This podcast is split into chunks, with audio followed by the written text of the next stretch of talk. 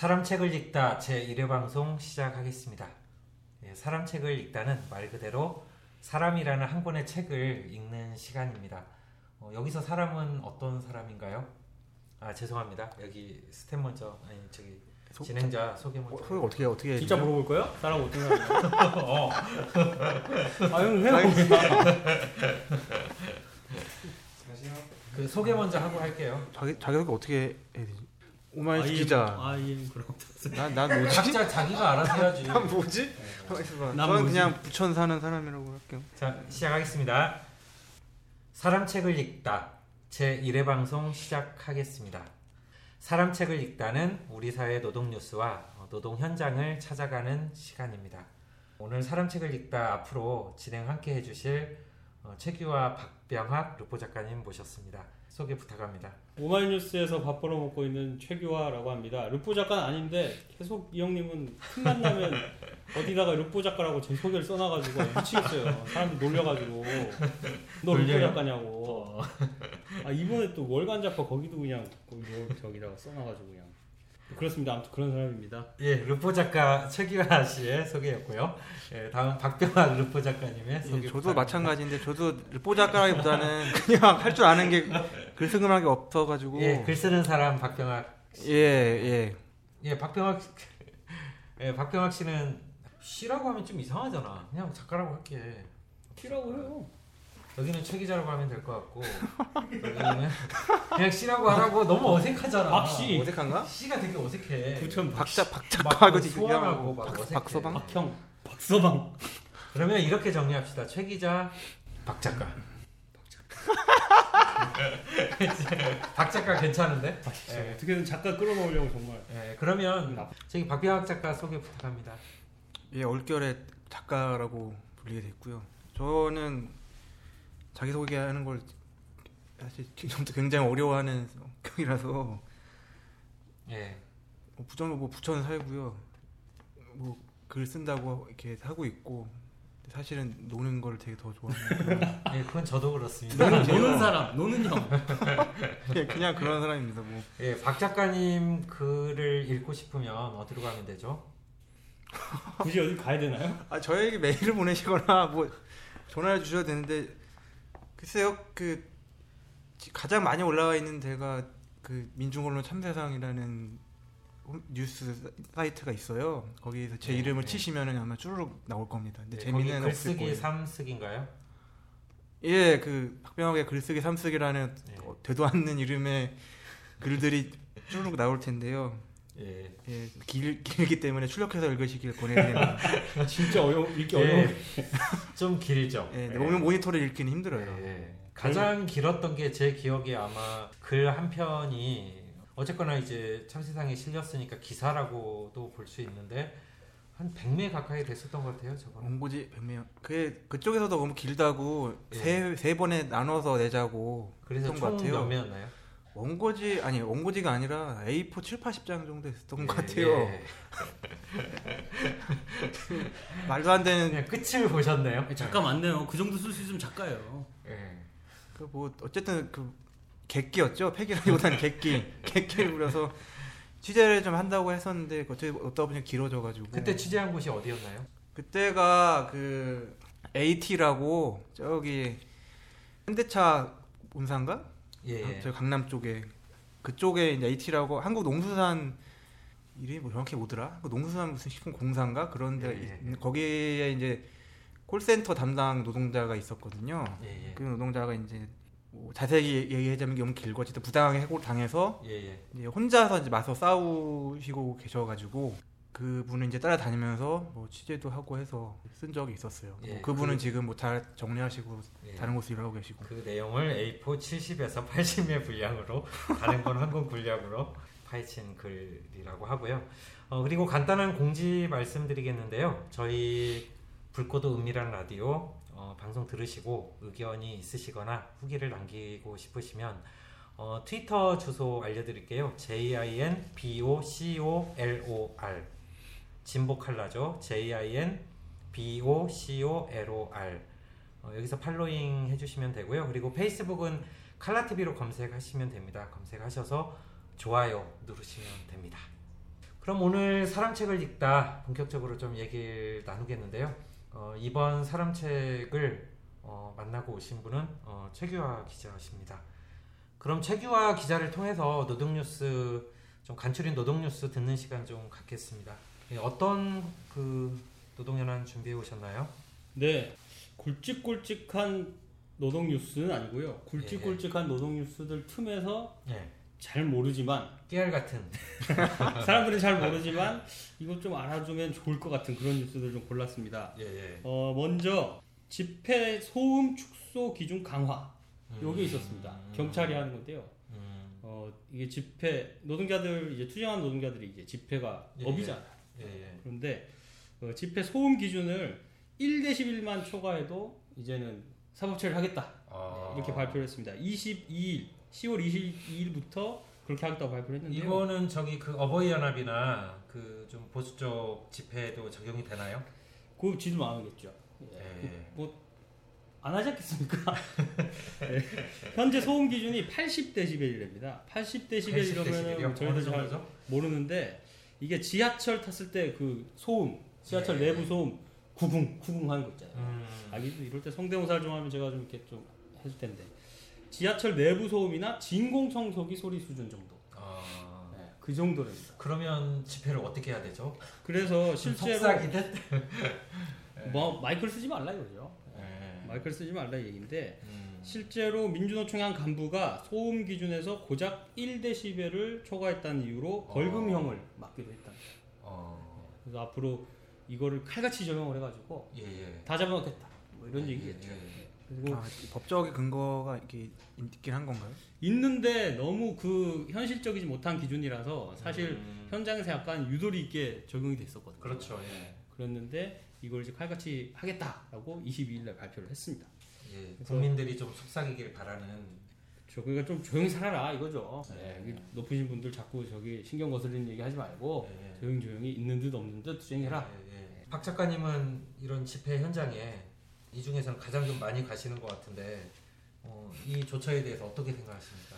그 일베 친구들 노는 걸 본 적이 있는데요. 예, 예. 그 노는 걸 본 적 있어요? 그러니까 거기서 그러니까 무엇을 주장하는지 잘 모르겠어요. 근데 네. 어쨌든 제가 본 바로는 동아일보사 앞에서 광화문 동아일보사 있잖아요. 네, 네. 거기에서 이제 지나가는데 지금도 아마 있을 테지만 누구죠? 그 보수 논객회 제 생각이 안 나네. 너무 많아서 변희재요? 네 맞아요. 변희재랑 그 애국보수 친구들이 천막을 쳐놓고 뭐 네. 농- 국회의사 농성 같은 걸 하고 있- 있고 음. 그 주변을 이제 좀 어르신 분들 음. 외국 어르신들이 피켓 하나 들고 모여 계시고 전혀 그것과 섞이지 않을 법한 이제 일베 친구들이 막 예. 알록달록한 옷을 입고 젊은 친구들이 예, 이렇게 신, 신나는 댄스 음악을 틀어놓고 막 춤을 추고 있더라고요. 어, 그리고 중간 중간에 이제 이상한 구호 같은 거 외치기도 하고 어, 이게 한쪽에서는 또 이제 폰카로 일베 인증 손 사인 있잖아요. 네. 그걸 이제 찍어서 바로 이제 핸드폰으로 일베 홈페이지 올리고.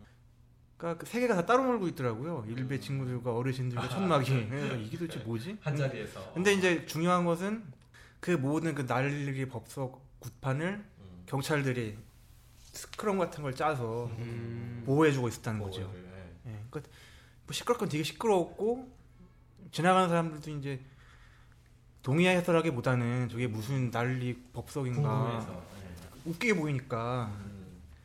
광대들도 아니고 그래서 이렇게 보고 있는데 그게 무슨 피켓 든 사람도 있었던 것도 아니고 아무 그냥 지나가는 분들도 있었는데 그럼에도 불구하고 경찰들은 예. 포- 폴리스 라인 같은 걸 이제 쫙 둘러놓고 엄중하게 보호를 하고 있었다는 것이죠. 그래서 음. 아마 그쪽에서는 그쪽으로는 소음이고 뭐고 음. 이걸 떠나서 일단 다치면 안 되니까 한 분이라도 음. 그쪽 분이 다치면 이제 큰일 나니까. 보호를 해드려야죠. 예. 방패막이가 진정한 민중의 미- 이제 방패막이가 되어주는 건데 음. 딴, 딴 쪽에서는 이제 1데시벨 말이 1데시벨이지 그거는 제가 손뼉 한 번만 쳐도 1데시벨이 늘, 늘어날 수 있잖아요. 예. 손뼉 소리가 제일 크거든요. 그래서 그거 가지고 이 칼같이 적용을 한다는 것은 누가 봐도 음. 이거는 뭐 차별적인 것이죠. 개인적으로 궁금한 건데 일베 홈- 그 가입을 하셨나요? 아니요, 저는 어, 가입을? 정신 건강을 위해서 안, 들- 그런 데는 굳이 들어가 보지 않는 네. 편이에요. 한 번도 들어가 본 적은 없어요. 저도 한 번도 들어가 본적 없습니다. 제 지인 중에서는 근데 이제 스파이 쳐보고자 예. 마이디를 만들어서 게시판에 서 활동을 한 친구가 있었어요. 어. 근데 그 친구의 말로는 그 일베 게시판에서도 그런 스파이를 색출하려는 그 오. 목- 담당을 하는 어.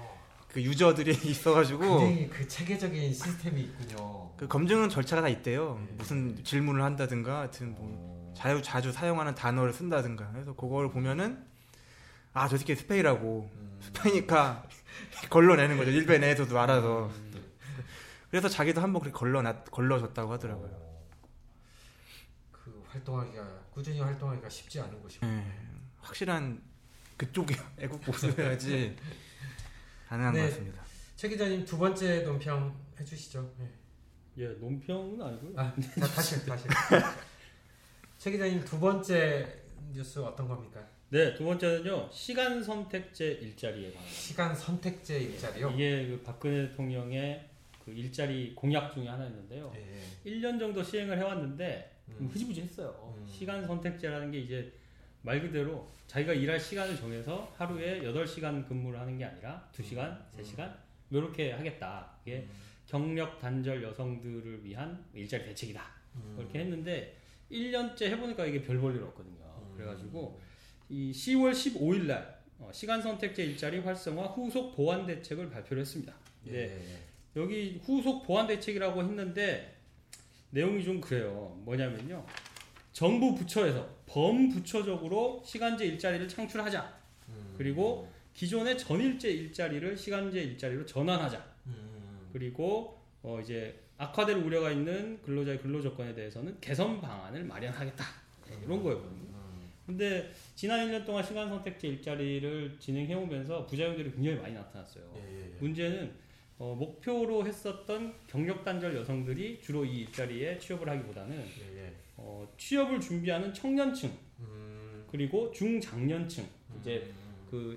그뭐 은퇴를 했거나 아니면 명퇴를 했거나 예, 뭐 이런 분들한테 이 일자리들이 집중돼 왔다는 건데요. 음. 여기에 대한 대책은 전혀 없다는 거죠. 그리고 음. 어, 이거를 민간에서 이게 자발적으로 창출되지 않으니까 음. 결국엔 정부 부처를 쥐어짜서 공공부문, 교육 분야 뭐 이런 쪽에서 어, 일자리 시간제 일자리를 더 만들어라 뭐 이렇게 음. 한번 이제 푸시를 하는 그런 의미라고 좀 생각이 들어요. 그래서 예. 이게 또 문제가 크죠. 이게 고용률 목표가 박근혜 정부 고용률 목표가 70%입니다. 어떻게든 여기 맞춰야 되거든. 음. 그래야 자랑을 하니까. 음. 근데 2013년 자료를 보면 정규직 남성 임금을 100이라고 했을 때 비정규직 남성이 어, 정규직 남성 임금을 100으로 놨을 때 비정규직 남성이 63.7 음. 그리고 시간제 일자리 남성은 50.5 음. 그 차이가 나죠. 예. 그리고 비정규직 여성은 49 음. 그 시간 선택제 여성 일자리는 46.7로 나타났어요. 그러니까 음. 이게 결국에는 경력 단절 여성들을 위해서 만든 대책이다라고 했는데 음. 뭐 이런 그 일자리에 대한 소득차 이런 것들이 여전하고 생계 단절이 발생하는군요. 네. 그렇죠 경력 단절이 아니라 생계 단절. 네. 네. 어, 괜찮은데요? 어, 왠지 뜻밖의 감사합니다. 아주 네. 영리한 모습을 보여주셔서 굉장히 당황스럽네요. 그리고 제가 최근에 듣기로는 그 교사들도 시간 선택 선택제 교사 뭐 네. 도입한다고 들은 것 같아요. 네. 어젠가. 그래서 그 사범대 학생들하고 막 교대 학생들 이런 애들이 막 반대한다고 막 데모, 데모도 하고 그랬잖아요. 예. 여기 사범대 출신 박 아. 사범대 출신이었어요? 예, 예. 큰일 날 뻔했네. 그 어떻게 생각하십니까? 이 시간 선택제. 아. 근데 그, 학- 그 학교 시간 선택제에 대해서는 이번이 처음 내, 나온 얘기가 아니고 뭐 전부터 이제 음, 얘가 나왔었어요. 근데 이제 말도 안 되는 얘기고 일단. 네. 근데 지금 일단 학교 현장 같은 경우는 음, 뭐 학교 중 중등 학교나 초등학교 제야 이제 중학교 고등학교가 이제 국공립과 사립으로 나눠지는 건 다 알고 계실 거예요. 네. 근데 이제 국공립은 조금 상황이 덜한데 사립 같은 경우는 절반 이상이 다 비정규직인 상황이죠. 국, 국공립도 이제 그- 거의 그 정도 육박하고 있고 뭐 행정 교육행정 공무원이나 행정실에서 일하시는 분들 혹은 뭐 학교 급식소에서 일하시는 분들은 물론이거니와 일- 현장에서 아이들이 직접 만나야 하는 선생님들까지 음, 그 마구잡이로 그냥 비정규직으로 이제 채우고 있는 건데 이 흐름은 어제 오는 얘기가 아니고 뭐 거의 뭐 90년대 후반 IMF 시절 그 노동 유연화라는 그 개 같은 얘기 있잖아요. 예, 예. 예, 그 얘기가 이제 나오기 시작한 후부터 지금까지 이제 서서히 물리쳐서부터 진행돼 온 거라서 지금 사범생 사범대생들이 이제 괜히 1학년 때부터 임용고 시 공부에 올인하는 게 다 이유가 있어요. 왜냐하면 그렇게 안 하면은 살아남을 수가 없으니까 학사대를 졸업해도 그래서 그 게다가 이제 시간제 교사 그 일자리까지 만약에 현실화가 된다면은 이거는 아마 전국의 사범대생들이 이제 들고 일어나야 하는 상황이 되겠죠. 이거는 뭐 각자 교사 그 저- 예비 교사들의 어떤 삶의 문제도 있- 삶의 문제지만 직또 직접 그 교사들과 그 현장에서 만나야 하는 아이들의 문제이기도 하고 학부모님들 문제이기도 하니까 네. 이거는 뭐 굉장히 큰 문제가 되는 것이죠. 네. 박 작가님 기간제로도 일을 하셨죠? 어, 네. 기간제? 선생지를 좀 한 적이 있지요. 음, 또 학교마다 군대가 부대마다 분위기가 다르듯이 학교도 이제 학교마다 분위기가 조금 다른데 좋은 그러니까 좋은 학교 흔히 얘기 흔히 얘기하는 좋은 학교 같은 경우는 뭐 비정규직과 정규직 교사의 차이가 없이 그냥 잘 대해주시는 이제 분위기가 있는 학교도 있어요. 음, 단지 이제 뭐 업무량에서만 차이가 있을 뿐 그런 학교도 있는 있는 반면에 어떤 학교 같은 경우는 그냥 비정규직 교사들은 노예로 부리는. 음, 그러니까 정규직 교사들이 자기가 이제 업무 학교 업- 교사 업무들가 오중 많잖아요. 그 업무들을 이제 몰아주는 거죠. 야 네가 해라고.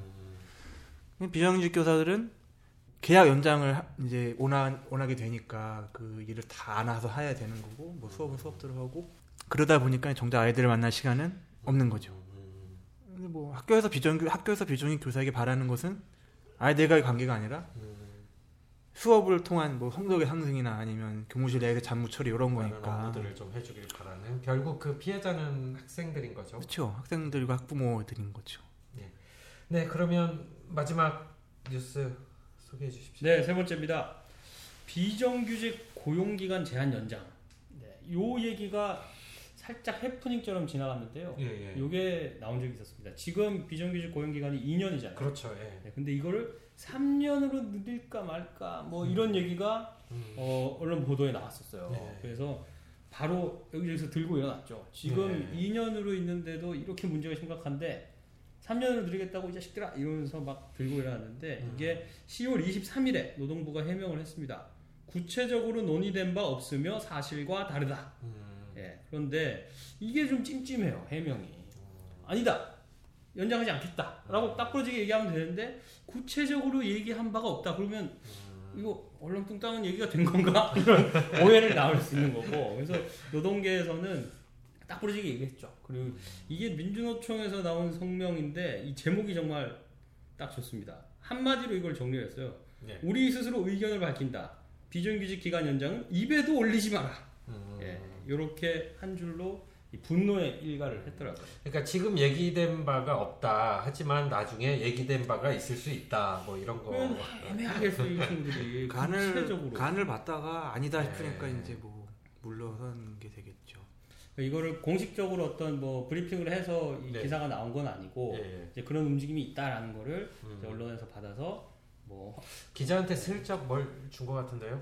예. 그냥 뭐 하나 술 먹다가 실언을 했거나 담당 공무원이 먹다가 아 요즘 우리 이런 거 좀 하고 있어 뭐 이런 이렇게 실언을 했거나 예, 아니면은 이게 뭐 진짜는 아닌데 뭐 그렇게 좀 믿고 싶어요 네, 예, 이런 네, 얘기는 네. 진짜 너무나도 많은 사람들의 삶의 질을 떨어뜨리는 예. 결정이라서 예. 그래서 이런 해프닝이 좀 있었습니다. 그리고 그 뒤로 재빨리 해명에 나선 이후로 더 이상 얘기는 나오지 않고 있는데요.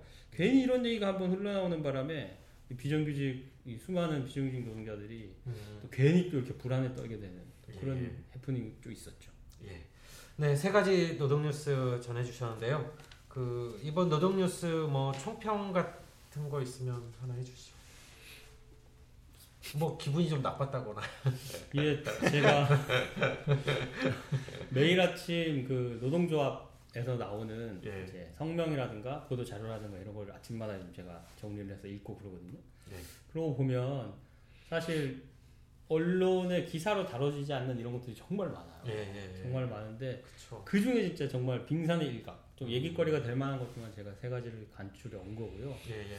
그래서 정말 아, 저놈들은 부지런도 하다 이런 생각 가끔 들어요. 어떻게 매일매일 이렇게 논평을 쓸 수밖에 없는 일들을 아, 만들어낼까. 아, 이게 정말 그런 생각들이 들고 음, 저는 뭐 이런 자잘자잘한 뉴스들에게도 좀 관심을 가지고 뭐 어디 논평이 나오거나 뭐 이런 걸 가지고 집회를 하거나 하는 게 있으면은 예, 또 지지응을 많이 해주시면 좋을 것 같습니다. 예. 어, 그러면 그 빙산의 일각 말고 빙산의 99각 나머지를 보려면 어디로 들어가야 되나요? 어디로 들어가면 될까요? 잘 모르겠어요. 네, 최 기자님 그 앞으로도 어, 그 노동 뉴스 계속 좀 준비해 주시기 바라고요. 네. 수고하셨습니다. 예. 네, 그러면 다음으로 어, 사람책을 읽다 어, 본격적으로 얘기를 좀 나누겠습니다. 네, 이번 사람책은 어디서 읽고 오셨나요? 네. 어, 이렇게 주변에서 이렇게 장례, 뭐 초상이 나거나 예. 이러면은 다들 이런 분들 보셨을 거예요. 이렇게 딱 빈소에 가서 예. 뭐 조문을 하고 이럴 때 까만 양복을 입고 네. 무슨 배지나 뭐 이런 명찰 같은 걸 착용을 하시고 왔다 갔다 하시면서 음. 상주들하고 막 계속 막 이런저런 얘기를 하면서 막 뭔가 그쪽에서 지도 뭐 이런 걸 하시는 분들. 저 그분들 직업 알아요. 네. 장례 지도사. 네, 당연히 아시겠죠. 제가 네. 원고에 써놨으니까. 장례 네, 지도사분들. 보고 알았습니다. 예. 옛날에는 사실 뭐 이렇게 좀 이런 이름을 부르지 않았죠. 보통 장의사 뭐 이렇게 네, 불렀죠. 예, 동네마다 이렇게 다 있고 했는데 요즘은 상조업계가 굉장히 이제 어, 시장도 커지고 업체들도 네. 많이 생기면서 상조업체 소속 장례 지도사로서 음. 일하시는 분들이 많아요. 그 중에서 어, 제가 만나본 분들은 재향 군인회 상조회라는 회사에서 일하시는 분들입니다. 예, 재양 군인의 상조회. 예. 이분들이 어, 지금 올 봄부터 예, 파업 투쟁을 시작해서 지금까지 음. 계속 이어오고 계신데요. 예, 예. 사실 상조업계가 굉장히 열악해요. 그러니까 음. 어, 뭐? 노동조합 이런 게 발붙이기 굉장히 어렵거든요. 어. 저기 워낙에 짧은 시간에 시장 규모가 굉장히 커졌고 예, 예. 자본들이 어, 그냥 뭐 들리는 말로는 음. 뭐 일본계 자본들이 또 많이 들어왔고 오, 그래요. 약간 또 그 우리 박근혜 대통령이 강조하셨던 어둠의 자금들, 아, 예, 좀 지하 경제. 네 지하 경제 쪽의 네, 자금들이 자금들이. 또 많이 올라왔다. 뭐 이런 어. 또 얘기들도 있고 해요. 그래서 예, 예전에 이 상조업계 중에 보람 상조라는 데 아실 예, 거예요. 예, 예. 뭐. 뭐 광고 많이 하죠. 네, 광고 많이 나오고 하는데 여기가 대한민국 상조업계 중에서 빅3거든요. 빅3 네. 중에 하나인데 어. 예전에 여기서 노동자를 만들어서 노동자들이 투쟁을 한 적이 있었어요. 예, 예. 근데 그때 뭐 대자본가 이런 거를 이제 붙였는데 예. 어이 회장님이 공기총을 가지고 나오셔서 어. 노동자들한테 뭐 쏴버려가지고 어. 네, 그래서 이분이 이제 사업 처리를 받으시고 어. 그 이후에 노동조합은 산산이 와야 되는. 지하에 자금만 올라오는 게 아니라 예. 진짜 지하에서 활동하셨다. 아유, 그래서 이쪽이 막 한 공장에 모여서 같이 음. 아침 저녁 출퇴근 같이 하면서 일하시는 이런 형태가 아니고 예, 예. 다 이제 각자 자기 지역에서 활동을 하시면서 음. 그 지역의 회원들에게 이제 장례 행사가 일어날 경우에 개인적으로 가서 이제 혼자 음. 일을 하시는 거거든요. 그러니까 사실 모여서 이렇게 뭐 노동자금을 만든다거나 뭐좀 예, 예. 부당한 일에 대응한다거나 이런 것도 상당히 어려운 일인데 어, 재향군인 상조의 이 노조분들은 음. 작년에 노동조합을 만들고 올해 이제 파업 투쟁까지 하고 계십니다. 저기 재향군인에 대해서도 간단하게 좀 알려주시면 좋을 것 같아요. 재향군인은 신문이나 뭐 TV 뉴스에서 주로 많이 보셨을 그렇죠. 거예요. 네. 사실은 퇴역 군인들의 친목을 위한 그리고 애국 단체라고 지- 음. 이제 여기 홈페이지에 설명이 돼 있는데 어뭐 친목을 위한 활동들 뭐 이제 보훈 단체로서의 그런 역할들도 물론 안 하고 있는 건 아니겠지만 음. 주로 저희가 보는 거는 보수 집회, 네. 네, 애국 집회, 태극기 성조기 막 들고 나서 막 흔들면서 음. 군복 입고 선글라스 끼고 음. 막 와서 막이 빨갱이 새끼들아 막 이런 거 있잖아요. 음. 북으로 가라 막 그런 사람들. 음. 보통 그런 어르신들을 좀 떠올리실 거예요. 그래서 음. 이 재향군인회가 재향군인회가 있고 재향군인회의 산하의 수익 사업을 위한 회사들이 어, 12군데. 어, 네. 계열사가 네, 12군데 굉장히 사업장이 있습니다. 큰 회사네요. 네. 예. 여기에서 그중 한 곳이 바로 이 재향군인회 상조회인데요. 상조회, 예. 근데 여기가 재향군인회가 참 좀 그렇습니다. 여기가 보훈단체 정부 보조금을 받, 받아요. 예, 예. 근데 우리나라에서 14개 보훈단체가 정부의 지원금이나 보조금을 받고 있는데 음. 여기 제양군인에 들어가는 돈이 1년에 무려 잠깐 퀴즈를 하나 내드릴까요? 어느 정도 될까요? 1년에 뭐 천만 원 단위는 당연히 아닙니다. 뭐, 뭐 126억 정도 되지 않을까? 와 정말 어떻게 이렇게 제가 써놓은 걸 보고 읽은 것처럼 정말 보고 읽은 것처럼 아, 보여. 보였거든요. 자, 앞으로 퀴즈 좀 답은 빨리 나오는 게 좋습니다. 10억 얘기하려고 했더니 크게 써서 더 조그맣게 제가 다음 주부터는 네. 네. 126억 8,500만 원 예. 적지 않군요. 정부 돈이 들어갑니다. 근데 음, 하시는 일들, 일들 중에 정부 뭐 돈이 아니라 국민 돈. 그죠 뭐 그 돈이 그 돈이죠. 뭐. 예. 되게 민감하시군요. 세금. 그렇게 많이 안 내신 걸 제가 알고 있는데 내 돈인데 왜 국가 돈이라고 그리고 뭐 갑근세 이런 거 잘 안 내시는 분으로 제가 알고 있는데 잘안 되긴 합니다. 그래서 이 돈을 가지고 잘 하면 좋죠. 보험 사업에도 쓰고 뭐 이렇게 네. 하면 좋은데 이걸 잘못 놀려 가지고 음, 어막 잡혀 들어가고 그랬어요. 2013년에 음. 여기서 대출 같은 것도 막 해요. 어, 그러니까 이게 개인으로 대출해 주는 게 아니고 금융 사업으로서 이런 걸 하는데 6,185억을 대출을 내줬다가 음, 3,968억을 못 돌려받아가지고 거의 반지를 못 따고. 예, 그래서 투자한 데가 다 망하고 뭐 짓기로 했는데 안 지어지고 부도 나고 막 그런 거죠. 그래가지고 근데 이걸 또 잘 처리를 해서 빌려준 게 아니고 음, 지들끼리 꽁짝꽁짝 뭐 돈 부리는 사람들만 이렇게 약간 이렇게 해가지고 음, 배임 사기 혐의로 2013년에 다섯 명이 구속되고 여덟 명이 불구속되는 어. 그런 일도 있었습니다. 그리고 2011년에도 이 기금을 제대로 운용을 못해가지고 음, 빚이 5,600억에 이르러서 음. 그 당시에 이거 제한군인회가 파산한다 뭐 이런 어. 기사들이 막 났었어요. 예. 예. 그래서 요런 데서 산하에 이 있는 상조회 여기에서 예, 예. 일하는 장례 지도사분들이 예. 어, 노동자를 만들고 투쟁을 하신 거죠. 이분들이 어, 파업을 올해 5월에 했다고 했나요?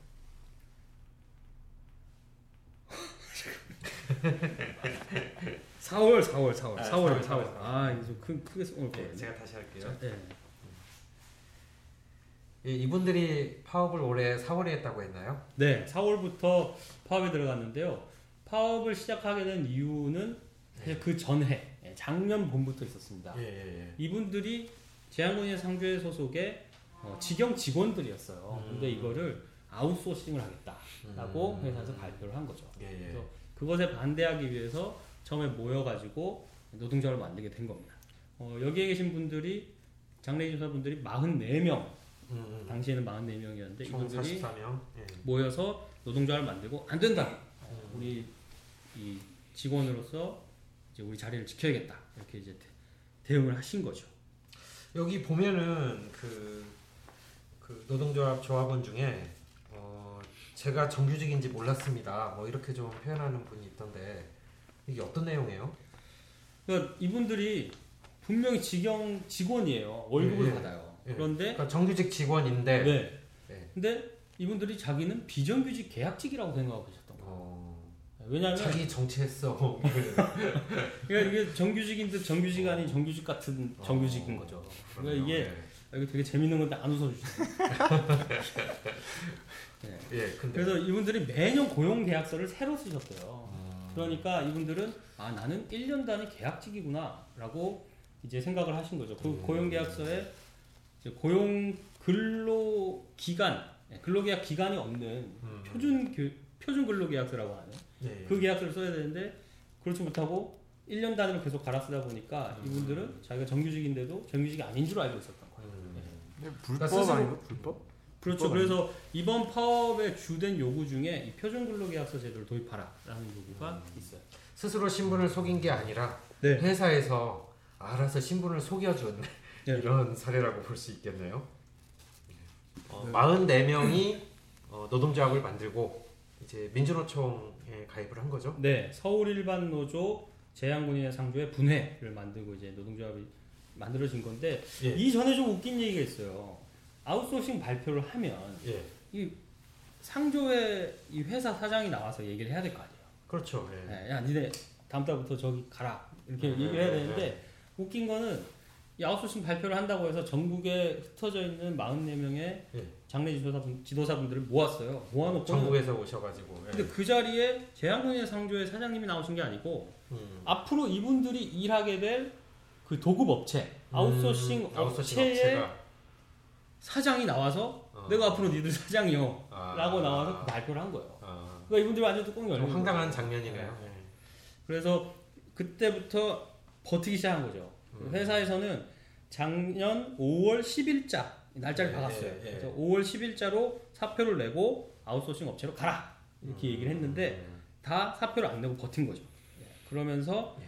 이제 그 와중에 그 아웃소싱 업체 근로계약서가 재향군인 상조회 사무실에 비치가 돼 있었고요. 음, 그러니까 사표를 쓰고 그걸 써라. 써라. 이거였는데 다 버티고 어 이제 투쟁을 해서 5월 23일에 노동조합을 설립했고 예, 예. 그리고 나서 회사는 꼬리를 내렸습니다. 바로 음. 아웃소싱 안 하겠다라고 아웃소싱 계획을 철회를 했어요.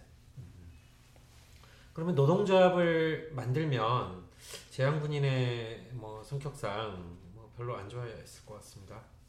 안 좋아했죠. 그래서 그 다음부터는 이게 아웃소싱 철회하는 싸움이 아니라 네. 노동조합을 지키기 위한 싸움으로 음. 이 성격이 좀 바뀐 거예요. 음, 내 그- 눈에 흙이 들어가기 전에 이- 이런 건가요? 예, 그러면 뭐 흙이나 좀 뿌려드리면 되는데 예. 조금 더 치졸해요. 뭔가 재향군인의 그 군복 입고 막 북으로 가라 막 이런 깡다구를 보면 예. 뭔가 좀 아막 이렇게 쓸것 같은데 거기 슬로건이 북으로 가라잖아요. 재향군인.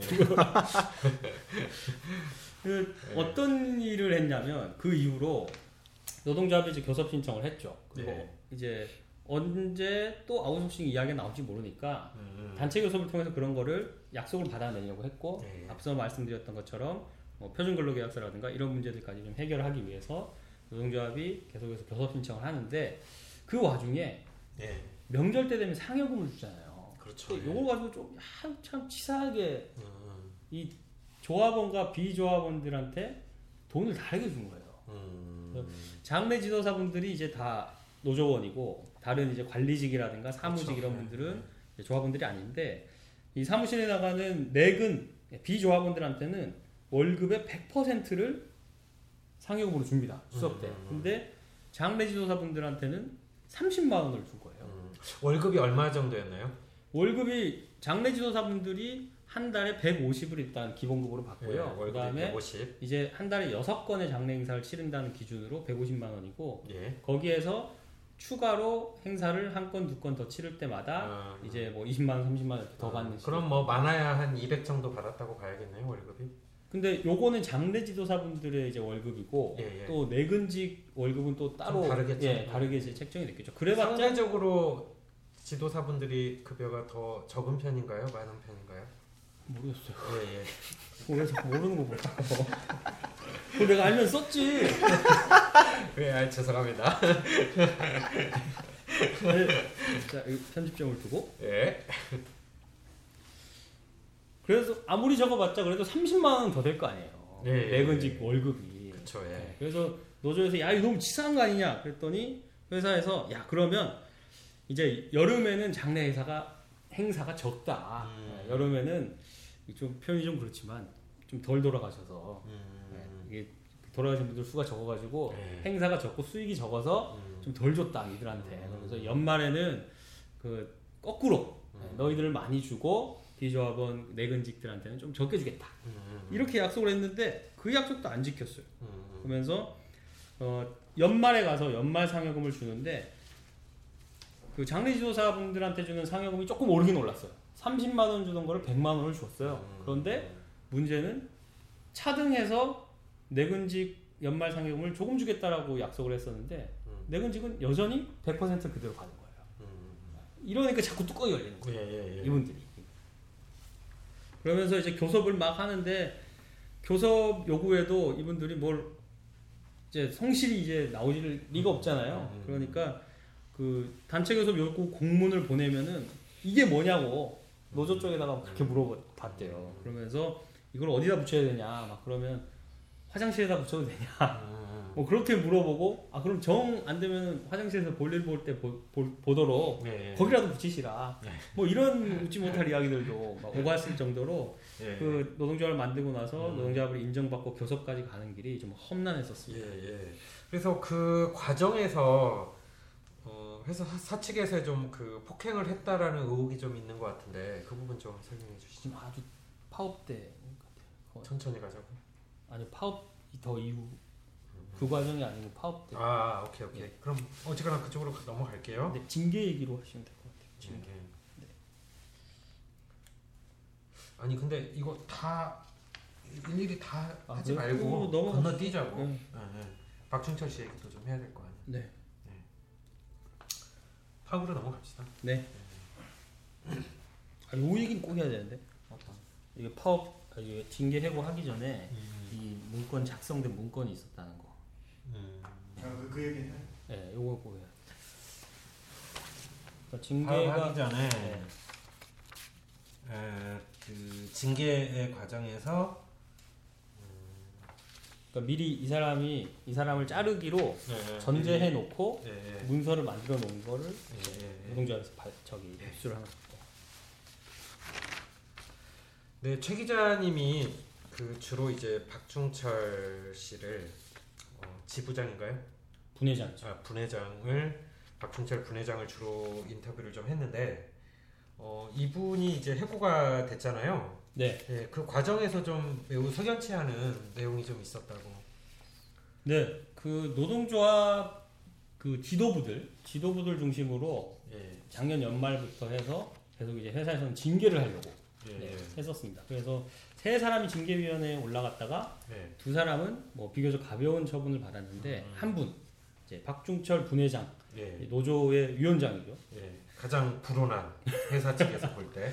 저 이분만 해고를 됐어요. 해고가 됐어요. 음. 그래서 약간 이제 뭐그 노조 쪽에서는 받아들이기 힘든 이유로 음, 이제 어, 해고가 됐는데 이분이 징계위원회를 통해서 해고된 최초의 직원이라고 음. 예, 노동조합 쪽에서는 그렇게 얘기를 하더라고요. 그 전에는 징계위원회도 없이 그냥 너 나가 하면 예, 나가는 예. 거고 아, 예, 그랬던 거죠. 근데 나름 형식은 차린 거네요.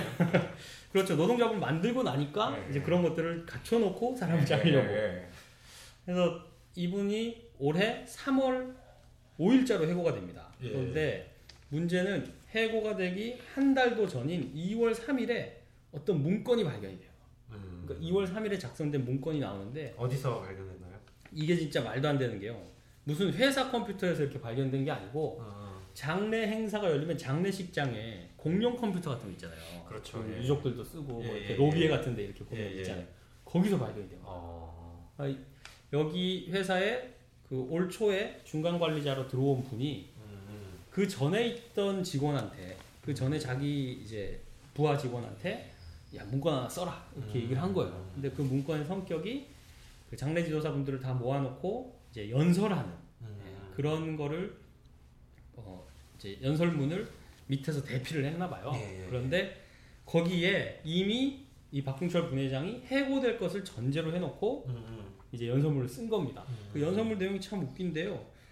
어, 이렇게 되어 있습니다. 모월 모일부로 음. 함께 그동안 근무하시며 노도, 노조 위원장의 중책을 맡으셨던 모 팀장님께서 본사로부터 해고 통지를 받았습니다. 이렇게 시작합니다. 음. 그러고 나서 개인의 비위를 노조원 전부에 대한 탄압인 양 호도하며 음, 이 시간까지도 선량한 여러분들을 방패 삼고 있다. 음, 라고 하면서 진정한 리더를 뽑으십시오.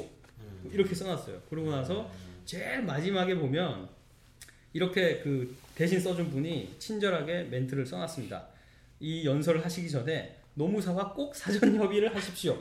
네, 그리고 박준철 팀장에 대해서 공경어 표현을 한 것은 책도 안 잡히면서 이해의 극대화를 위함이니 음. 꼭 사용하시면 좋은 결과가 있을 거라 믿습니다. 라고 아, 예.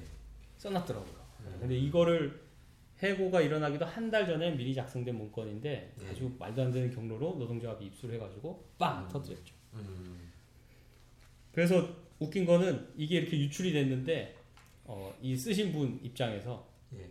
노동조합이 이메일을 해킹해서 아. 이 문서를 입수했다고 아. 또 고소까지 해놓은 상태라. 아, 그럼 재판은 이제 진행되고 있을 거고요. 이 이분들이 원통해 하시는 게 서로 서로 고소 고발 굉장히 많이 했어요. 예, 많이 그렇죠. 했는데 예. 자기네들이 이 노동조합에서 건 거는 조사하겠다고 부르지도 않는데요. 음, 고소를 내가 하면은 일단 나부터 불러서 한번 조사를 하잖아요. 음, 너, 야, 너 그치. 뭐 때문에 고소했어? 이거 물어보잖아요. 아. 근데 이 사람들은 뭐 부르지도 않고 회사 쪽에서 노동조합을 고소한 거는 하면 바로 예. 바로바로 불러가지고 그때 제가 인터뷰를 한 두 번 정도 약속을 미뤘는데 음, 그때도 조사받느라고 불려다니시라고 음, 한 번은 약속 장소에 제가 가기도 했는데 너무 저기 늦어가지고 음, 너무 늦어서 정말 미안하지만 다음으로 미루자. 음. 조사가 너무 길어져서 뭐 예. 그러기도 했어요. 그 보면 박중철 씨는 영업을 또 너무 열심히 했다고 또 회사가 아주 혼을 냈다고. 그러니까 이게 네. 사실 저도 뭐가 잘못인지 잘 모르겠어요. 그 이분 해고 사유가 장례 지도사는 영업을 하면 안 되는데 영업을 했다라는 음. 근데 그것도 장례 지도만 할 것이지 왜 회사를 위해서 영업까지 했냐. 그렇죠. 이제 그게 불편한 거네요. 예. 그 안에서 뭐 이 돈이 어떻게 오가는지 영업비가 어떻게 오가는지는 잘은 모르겠어요. 잘은 모르겠는데 이 박중철 팀장의 약간 친척, 예, 친척이 예. 이 회사의 영업팀에서 일을 했답니다. 그래서 어, 그 사람을 통해서 하여튼 통해서. 음. 뭔가 사측에 위배, 위배되는 영업 활동을 했다라는 거거든요. 노동조합 사측의 쪽에서는 주장이. 예. 네, 노동조합 쪽에서는 그런 걸로 징계를 받는 사람은 지금껏 한 명도 없었고 음.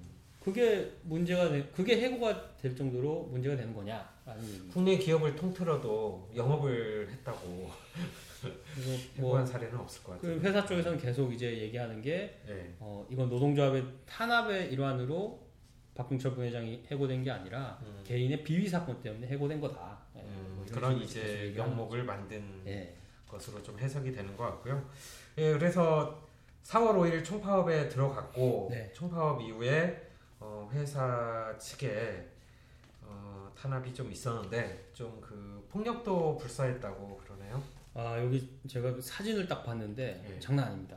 음. 어떻게 그 사진을 찍었는지 딱 어. 날라차게 하는 모습이 이분들이 어디 회사 앞에서 투쟁을 하면 어차피 그 회사에 그 출퇴근하는 내근 예, 직접 예, 예. 이런 분들만 보잖아요. 그래서 어, 상조회 앞에서도 투쟁을 하지만 주로는 어, 실제 장례 행사가 열리는 장례식장 앞을 돌아다니면서 선전전을 합니다. 음. 플랜카드 펼쳐놓고 자신들이 이제 부당하게 탄압받고 있다. 그래서 어, 이제 구호도 외치고 이렇게 한대요. 그런데 음, 음, 거기에 회사 쪽의 관리자들이 찾아와서 신랑에게 당연히 벌어졌겠죠. 하지 마라. 하겠다. 음, 음, 뭐 이런 와중에서 갑자기 관리자가 달려들어가지고 나루차기 빵 어. 해가지고 아 관리자가 네 사측 이렇게 관리자 뭐 고용한 뭐 그런 경비업체 직원이 아닙니다. 아니라 예. 아. 사측 관리자가 아, 예 그래서 거기서 어 폭력 사태가 일어난 거죠. 어, 그 바로 맞은 분들은 맞은 분이 어 바로 이제 쓰러져서 어. 예, 제가 인터뷰 때 그 당사자분 직접 만나서 이야기를 예, 들었는데 예. 딱 가슴 쪽을 한 대 딱 얻어맞고는 순간적으로 정신이 딱 나갔다가 정신 차려보니까 자기가 누워 있더라고 어. 그러더라고요. 그래서 뭐 상식적으로 음, 음. 조금 이해되기 어려운 일들이 예, 있었죠. 예, 예.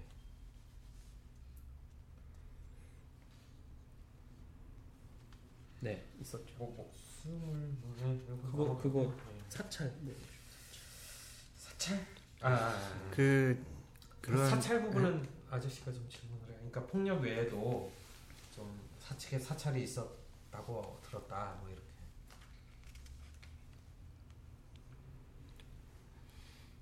이야기를 듣다 보니까 그 이선희의 추억의 책장을 넘기면이라는 노래가 생각이 나요. 어, 예. 아 여기서 이 대목에서 그렇게 감성적인 그러니까 노래가 좀 특이한데요. 왜냐하면은 이게 어- 어떻게 보면은 거의 6, 70년대 노동 현장에서나 있을 아. 법한 아. 그런 이제 60년대도 기억하십니까? 박 작가님. 몇 살이세요 도대체? 추억의 책장이. 마음의 문을 60년대까지. 열면 예. 그 과거를 접할 수가 있죠. 어쨌든 어, 이런, 이런 얘기 하시고 진짜 작가님 같네요. 어, 예, 시인 같아요. 그건 뭐 책을 통해서 보는 거고요. 예. 아니 근데 뭐 되게 굉장히 다양한 패턴을 통해 변주되는 그 노동 탄압의 사례들 중에 하나일 텐데 날라차게 분명 히 어디선가 들은 것 같아요. 음, 날라 차고 뭐 팔 꺾고 뭐 네. 식칼로 찌르고 가스통으로 막 때리고 해서 예. 근데 막 이게 이제 2014년 음, 이 현장에서 이, 이 시대 이 시점에서 음, 벌어지고 있다고 생각하니까 정말 음. 그 옛날에 그 악랄했던 노동 탄압의 현장 그 추억의 책장을 넘기는 것 같다는 생각이 음. 들어요. 그런 의미에서 추억의 책장을 여기 한번 한 소절 해주시죠. 그 책장 넘기는 소리로 어 장난 아닌데? 어 재밌었어. 하겠습니다. 아 이렇게 받으실 줄 몰랐네. 어, 당황하실 줄 알았는데. 근데 그 4월에 시작을 하셨다고 그러잖아요. 그 네. 여름에 노동자 대회가 이제 서울역에서 광장에서 있었는데 음. 거기서 바- 처음 봤어요. 그러니까 전아 직접 뵈셨나요? 예, 아, 저는 깜짝 놀랐어요. 대우 중간에 중간쯤인가 뒤쯤인가 이렇게 음. 상복을 갖춰 입- 입으시고 맞아요, 맞아요. 어. 네. 이렇게 그 지나가는 분들이 모르실 수가 있으니까 이렇게 써놓으셨더라고요. 재향 군인의 어. 뭐 분에 그래서 저뭐 깜짝 놀랐어요. 어? 내가 아는 재향 군인은 아까도 말씀하셨지만은 그 우국 충정에 젖으신 그런 분들이 많으신데 예. 어, 이런 데서 보게 되다니 진짜 신기한 일이로세라고 생각을 했었는데 예. 그리고 그 뒤로도 몇 번 큰 집회에서 본 뵌 적이 음. 있거든요 그분들을 그래서 근데 뉴스를 찾아보긴 했지만 이 정도로 어이없는 일들이 벌어지고 있는지는 음. 몰랐습니다. 그 아까 얘기한 그런 이제 날라차기 그런 이제 폭력 외에도 회사 사측에서 좀 사찰도 좀 이루어졌죠. 네. 이 재향군인의 상조에 이분들이 어, 투쟁을 4월부터 이렇게 파업 투쟁을 해오셨는데 네. 사실 이렇게 언론에 많이 보도되지 못했어요. 그렇죠. 네, 네. 딱 한 시점에 기사가 조금 오르르 나온 때가 바로 그 폭력 사건 때랑 음, 그 다음이 바로 이 사찰 건이었습니다. 음, 그래서 이분들이 어, 파업을 하고 어디 모여서 이렇게 어, 같이 지내시잖아요. 네, 예. 이제 민주노총 서울본부 저 어디죠? 은평구 저기 불광역 쪽에 음. 예, 거기 북한산 등산하시는 분들이 잔뜩 모여 계시죠. 네, 많이 가죠. 거기에서 이분들이 같이 숙식을 하시면서 지내시는데 거기까지 이 사측이 고용한 경비업체 직원들이 음, 카메라를 들고 들어온 겁니다. 어, 민주노총 그래서 아침에 광고를. 이분들이 어, 장례식장 찾아다니면서 선전전을 하기 위해서 나가면 졸졸졸 따라가고 음, 차로 가면 차로 따라가고 지하철을 타면 지하철로 따라가고 버스를 타면 버스로 가고 그러니까 아침에 봤던 애가 저녁에 보면은 모자 하나 쓰고 또 나타나 있고 거의 24시간 붙어 다닌 네 그래서 굉장히 애정과 관심이 보통이 아니네요. 그래서 이거를 제가 처음에는 모르다가 그 이분들이 어떻게 알게 됐냐면 뭐 하나 이렇게 집회 끝나면 서로 모여가지고 음료수도 마시 커피도 한 잔 마시고 이렇게 네. 서서 담배도 한 대 태우시고 이렇게 두런두런 얘기를 하잖아요. 근데 네, 네, 네. 그 옆에 누가 쓱 지나가는데 어디서 많이 본 사람 같았대요. 음. 근데 그냥 일반 시민인 줄 알았겠죠. 근데 그 다음날 또 그 사람 또 지나가. 그 또 오후에 또 어디로 옮기면 그 사람이 또 잠바 하나 다른 거 입고 나서 옆으로 또 지나가고. 그러고 나서는 아예 며칠 그렇게 하다가는 대놓고 그냥 앞에서 이분들이 모여 있으면은 그냥 멀리 사진 찍는 척 하면서 카메라를 들이대고 이렇게 찍는 됩니다. 그래서 이분들이 알게 돼서 이걸 어떻게 했느냐. 음, 역미행을 한 거죠. 음, 여기 노조의 사무국장님이 그 역할을 맡으셨는데 어, 예. 그 차에 뒤에 숨어가지고 음, 안 내리고 숨어가지고 이불을 뒤집어 쓰고 숙식도 거기서 음. 하면서 며칠을 역미행을 한 겁니다. 그래서 음. 차가 가면 뒤에 따라오는 차들을 다 찍고 그리고 차에 숨어서 그 조합원들을 찍는 그 경비업체 직원들을 다 찍고 예, 예. 그래서 이거를 어 7월에 7월에 이제 빵 기자회견에서 터뜨리는 거죠. 그래서 어 아니다 7월이 아니라 6월이구나 죄송합니다. 편집점을 두고 그래서 이걸 6월에 6월에 이걸 빵 터뜨린 거죠. 음, 그래서 차량 두 대와 경비업체 직원 7명을 확인을 했답니다. 이 음. 사진들을 다 찍어가지고 음, 그래서 이거를 어 터뜨렸는데 뭐 회사 쪽에서는. 아이 변명 해명 하여튼 그대로 읽어드릴게요. 네. 보도에 따르면요 정당한 시위를 했다면 사설 경비 업체를 고용할 필요가 없었다. 음, 하지만 노조는 회사가 영업하고 있는 장례 식당을 찾아다니며 영업을 바- 방해했다. 음, 노조들은 저- 저- 밥, 밥. 회사가 영업하고 있는 장례 식장을 찾아다니며 영업을 방해했다. 그래서 이 사람들이 어디로 가는지 알아보려 한 거다. 예, 이렇게 해명을 했습니다. 당연히 노조 쪽에서는 이거를 노동청에다 고발을 했고요. 음. 약간 세월호 유가족들 그 몰래 이렇게 뒤쫓던 정보원인가요? 네. 경찰인데 경찰이었죠. 정, 정보 쪽. 네. 예. 제 경험에 따르면 비슷한, 예, 네. 뒤가 구린 놈들을 항상 네. 몰래 감시를 합니다. 예. 뭐 이런 그 몰래 감시하는 족속들은 많은 노동 현장에서 제가 본 것 같아요. 예, 예. 그래서 막 몸싸움도 하고 막 몸싸움 하면 몸싸움 하면서도 카메라 카메라는 어떻게든 이게 득대하게 챙겨서 음. 가더라고요. 그러니까 박 작가님 경험에 의하면 한다고 했던 건 이제 굉장히 좀 감시를 많이 당하셨다는. 아, 저, 저, 제가 저, 저 같은 경우는 아마 국가에서 관리를 하고 있을 겁니다, 면상을. 네. 아니, 뭐 카톡 하면 안 되는 거 아니에요? 카톡 하면 우리도 다 털리는 카톡 거잖아요. 보내지 마세요. 뭐 여기저기 알려져 있어가지고 네. 그래서 애드립이 안 떠오르는군요. 네, 그래서 이분들이 이분 표현을 그렇게 해요. 목숨의 위협을 받은 적이 두 번 있었다. 네, 그러니까 한 번이 앞서 말한 그 5월의 폭력 사태였고 예. 두 번째가 이 사찰. 음. 네. 이거를 그냥 뭐 누가 내가 원치 않는 곳에서 음. 나를 지켜보고 있다. 그거를 음. 다 기록하고 있다. 음. 얼마나 섬뜩한 일이에요. 그죠, 네. 그걸 느꼈을 때 어, 실제적으로 눈앞에서 겪는 폭력도 두려웠지만 음. 이 사찰을 알게 됐을 때 굉장히 큰 두려움에 음. 빠졌다고 해요. 그래서 이분들이 뭐 인터뷰 당시에도 이 얘기를 하면서 가장 이 흥분을 좀 하셔가지고 음. 네, 그때 막 이런 목소리나 이런 것들이 변화하는 걸 제가 앞에서 네, 느꼈어요. 몹시 화가 나죠. 네. 예, 그리고 어, 전체 아까 44명이 처음 그 노동조합에 가입을 했었죠. 근데 이제 그 이후로 회사 측의 회유, 뭐 혹은 협박 뭐 등에 의해서 어, 또 이제 생계 문제 뭐 이런. 것들도 있을 것 같고요. 그래서 그 한두 명씩 좀 빠져나가고 현재 남은 분들은 몇 분이죠? 네, 지금 다섯 명이 남아 계십니다. 아, 네, 독수리용기처럼 다섯 명이 예. 남아서 음, 외로운 좀 외로운. 싸움이네요. 예. 예, 예, 예. 처음에 어 아, 자, 처음에가 아니고 네. 저 앞서 말씀드린 것처럼 그 목숨의 위협을 느꼈다고 했잖아요. 음. 그 일이 굉장히 컸대요. 음. 그일 이후로 회사에서는 아, 어 이제 적극적으로 또 회유를 한 거죠. 음. 그 이제 두려움에 쌓여 있는 조합원들한테 음, 너는 괜찮다. 음, 어, 너는 용서해 줄게. 음, 너 별로 나쁜 짓 안 한 거 알아. 나쁜 거는 다 쟤네들 지도부 그렇지. 쟤네들이야. 어? 이런 식으로 이야기를 하면서 지금 들어온다면은 모든 것을 용서하겠다. 음, 뭐 이런 식의 이제 개별 면담을 통해서 음, 이제 회유를 다 한 거죠. 그러, 음, 그러면서 이제 많은 조합원들이 뭐 현장으로 돌아갔고요. 뭐 음. 그 와중에는 뭐 생계 문제라든가 이런 건 당연히 또 있었겠죠. 그죠. 그, 예. 그게 그 부분이 굉장히 크죠. 예. 그 이분들이 그렇다면 이 다섯 분은 왜 아직도 계속 싸우고 계시냐? 음, 걸림돌은 딱 두 가지였어요. 하나는 민주노총은 안 된다. 예. 두 번째는 박중철 부회장은 안 된다.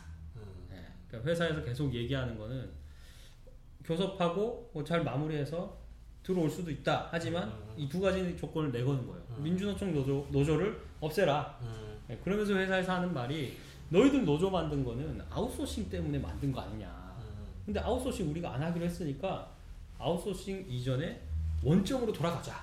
예, 그러니까 아웃소싱 안 하고 너희도 노조가 없고 음, 예, 그런 식으로 없애고 노사위원회, 음. 노, 노사 협의체로 그러니까 뭐 한국노총을 바라는 것도 아니고 그냥 노사협의회. 노사협의회. 예. 뭐 사실 그럴 만도 하죠. 이 재향군인회라는 조직에서 음, 산하 단체로 두고 있는 데인데 거기에다가 음, 민주노총 사업 민주노총 노조가 있다라는 음. 거를 딱 받아들이기가 얼마나 힘드시겠습니까? 그 어르신 혹시 여기 노동조합 조합원들에게도 북으로 가라 뭐 이런? 북으로는 못 가시죠. 이분들은 네. 투쟁을 일단 해야 되니까 네. 북으로 못 가시고. 네, 그러고 이제 제일 이 파업과 뭐 노조 결성이라든가 이런 데서 음. 중심 역할을 했던 박중철 부회장에 예. 대해서는 이분만은 복직은 안 된다. 예. 이렇게 얘기를 하고 있는 거죠. 그 직접 만나뵌 박종철님, 박중철님, 예. 어떤 분이셨나요? 처음에 되게 무서웠어요. 어, 딱 들어왔는데 아 이분들이 삭발 투쟁을 했거든요. 아, 삭발 투쟁을 해가지고 이게 그냥 사람이 이렇게 저처럼 선하고 둥글둥글하게 생긴 사람도 삭발을 해놓으면 왠지 뭔가 있어 보이는 좀 그런 게 있잖아요. 예, 저는 굉장히 또 겁이 많기 때문에 예. 딱 사무실에 딱 들어갔는데 아, 덩치가 굉장히 좋으세요. 어. 굉장히 단단해 보이시는데 음, 다부진 최고. 삭발 딱 하시고 아 누가 봐도 아 저분이 위원장이시구나 라는 게 느껴지는 어떤 포스 같은 게 쫙 있어요. 어, 카리스마가. 네, 그리고 딱 인터뷰 할 때도 막 그 세 분이서 같이 이야기를 했거든요. 예. 근데 딱 중간에서 딱 정리해 주시고 쫙쫙 말씀하시는 것도 카리스마 넘치시고. 근데 그 속에 이야기를 한 3시간 정도 했어요. 어. 원래 예정 한 2시간 정도로 예정을 하고 갔다가 예, 뭐한 3시간 정도까지 이야기를 했는데 음, 이야기를 하면 할수록 특히 음, 현재 상황, 그러니까 자신을 걸림돌로 자꾸 이제 회사 쪽에서는 얘기를 하면서 음, 좀 괴로움이 있겠네요. 그렇죠. 그런 데 대한 조합원들에 대한 미안함 음, 네, 이런 게 막 있는 거예요. 음, 그리고 조합원 같이 투쟁하고 계시는 그 나머지 조합원 분들은 또 그 자기들이 그런 속에서 고민하고 있다는 게 미안한 거예요. 네, 어떻게든 이 투쟁을 정리를 하고 다시 현장으로 가서 일을 하고 싶은데 음, 여기에서 무너지자니 지금까지 제일 고생해왔던 사람들을 어떻게 보면 좀 이렇게 등을 돌리는 게 되는 거니까. 그래서 서로 서로 그런 미안함 때문에 뭐 마지막에 가서는 막 서로 서로 좀 약간 감정도 좀 이렇게 올라오고 그러시는 것 같더라고요. 음, 뭐 오늘 향후 여기까지 그 그러니까 그 멘트를 좀 해줘요. 그러니까 어떤 시작.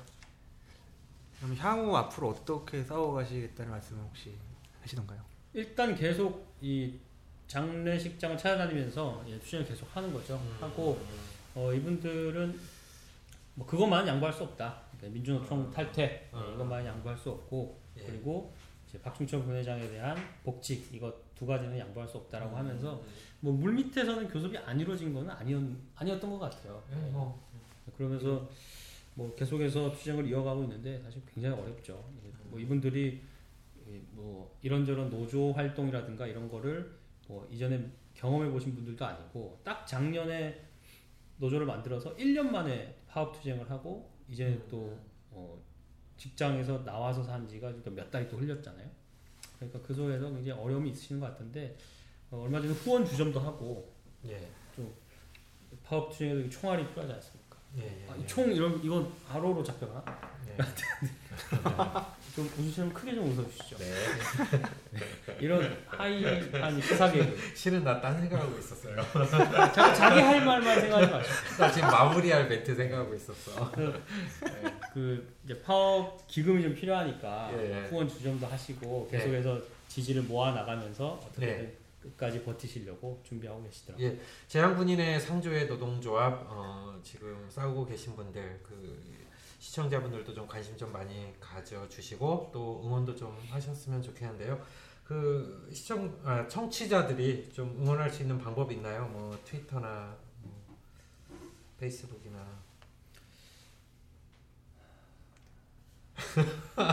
미안해. 아니 사실 이게 제가 마지막으로 그 질문을 드렸었어요. 아. 근데 이분들이 딱히 우리가 보통 사람들이 할 수 있는 게 없어요, 사실. 예. 장례 그러니까 막 아버지 돌아가셨을 때 이거 하지 마라 뭐 이러면서 불매를 하라 뭐 이럴 때도 좀 힘들고 예, 예, 예. 그래서 오히려 제가 뭐 이런저런 걸 했었는데 네. 딱히 구체적으로 얘기 안 해주더라고요. 예, 그 노동 현장 중에 그 어떻게 보면 좀 특이할 수 있는 재향군인의 상조에 관해서 최 기자님 그 수고 많으셨고요. 그 박 작가님 오늘 좀 얘기 좀 들으셨는데 소감이 좀 어떻습니까? 기분 더럽죠. 뭐 항상 이런 얘기는 들으면 기분이 굉장히 더러워지고 예, 현장에서 싸우고 계신 분들이 가장 힘이 되는 건 역시 현장에 가서 함께 자리를 지켜주고. 예, 같이 이제 부모들 향해 욕도 해주고 이런 것들이 이제 가장 큰데 뭐 같이 뭐 음. 술을 한잔 한다든지 밥을 먹는다든지 이런 게 가장 큰데 음, 이분들의 현 이분들의 현장이 또 이제 장례식장이다 보니 예, 예. 이렇게 정기적으로 시- 날짜를 박을 수 있는 것도 아닐 테죠. 그렇죠. 저도 그 좀 더 알아보고 어떤 방법이 있을지는 뭐 우리 트위터나 페이스북 계정을 통해서 알려가도록 할까요? 제일 쉬운 건 사실 그런 거죠. 그냥 뭐 상조의 홈페이지 같은 데다가 가서 아, 니네 이런 이런 일 있대는데 아, 그걸. 해라. 예, 예. 뭐 이런 거 하나 올려주시면 좋고 그리고 특히 이 회원분들 이 상조회 회원분들 네. 재향군인 상조회가 진짜 대한민국 빅3거든요. 회원이 25만 명에서 아, 제가 아는 상조에는 딱 한 군데인데 후배가 거기서 일을 했었는데 협동조합이라고 하더라고요. 아, 홍보하시는 거예요? 한결인가?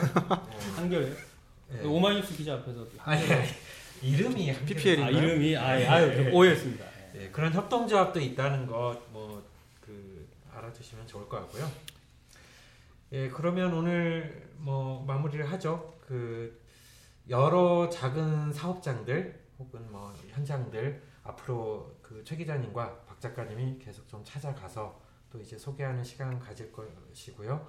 그 오늘 소개해드린 재향군인의 상조의 노동조합 그 어, 응원을 하면서 여기서 첫 회 사랑책을 읽다 방송 마무리하겠습니다. 박수로 마무리하겠습니다. 수고하셨습니다. 고맙습니다. 고맙습니다.